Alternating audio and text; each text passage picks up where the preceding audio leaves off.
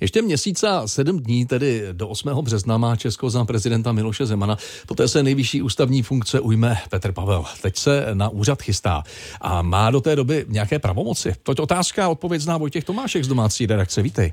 Hezký den, Petr Pavel se prezidentem stane skutečně až složením slibu ve Vladislavském sále Pražského hradu, a to 9. března.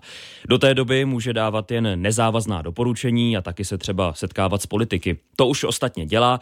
Dnes očeká pracovní večeře v Senátu s nejvyššími ústavními činiteli v zemi. O budoucí spolupráci bude mluvit s premiérem Petrem Fialou z ODS a taky předsedy obou komor parlamentu, šéfem Senátu Milošem Vystrčilem z ODS a taky předsedkyní sněmovny Markétou Pekarovou Pekarovou Adamovou z TOP 09.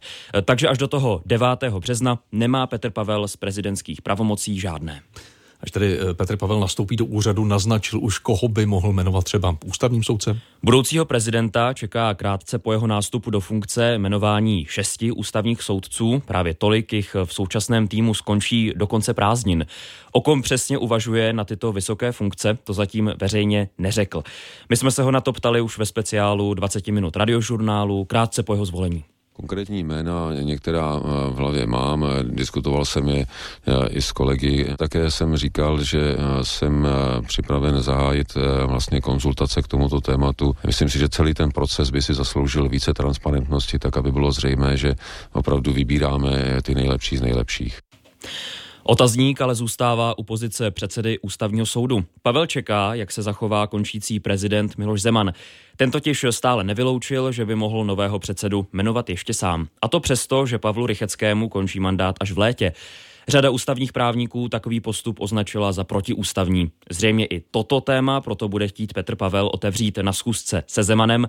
Termín jednání ale zatím stále neznáme. Šéf hradního protokolu Vladimír Kruliš nám ve vysílání včera prozradil, že by to podle jeho informací mělo být už v nejbližších dnech, stejně jako schůzka budoucí kancléřky se stávajícím kancléřem. Na jaké další posty bude prezident Petr Pavel obsazovat? Třeba člena bankovní rady České národní banky, toho si ale za své volební volební období bude moct vybrat jen jednoho.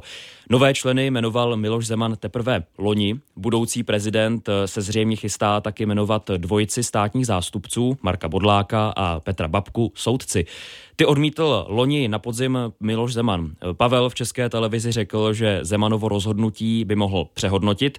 Považuje ho od stávající hlavy státu totiž hlavně za osobní. A povýšení by se mohl dočkat i šéf bezpečnostní informační služby Michal Koudelka.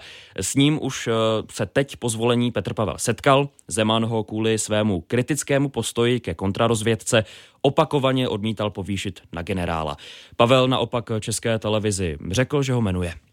Vojtěch Tomášek prezidentský je seriál. Znovu se uslyšíme zítra touto dobou v tomto čase. Díky za to naslyšenou. Zatím naslyšenou. No jinak zvoleného prezidenta Petra Pavla dnes čeká mimo jiné jednání na nejvyšší politické úrovni. I to budeme samozřejmě v našem vysílání sledovat.